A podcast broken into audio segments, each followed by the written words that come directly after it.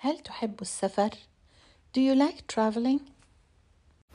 سافرت في رحلة إلى واشنطن دي سي منذ أسبوع. I traveled to Washington DC a week ago. وكان الجو ربيعا أدفأ من نيويورك and the weather was spring warmer than New York. وشاهدت الحدائق and I saw the gardens والبحيرات والأنهار and the lakes and rivers والمحلات and the stores والطرقات and the roads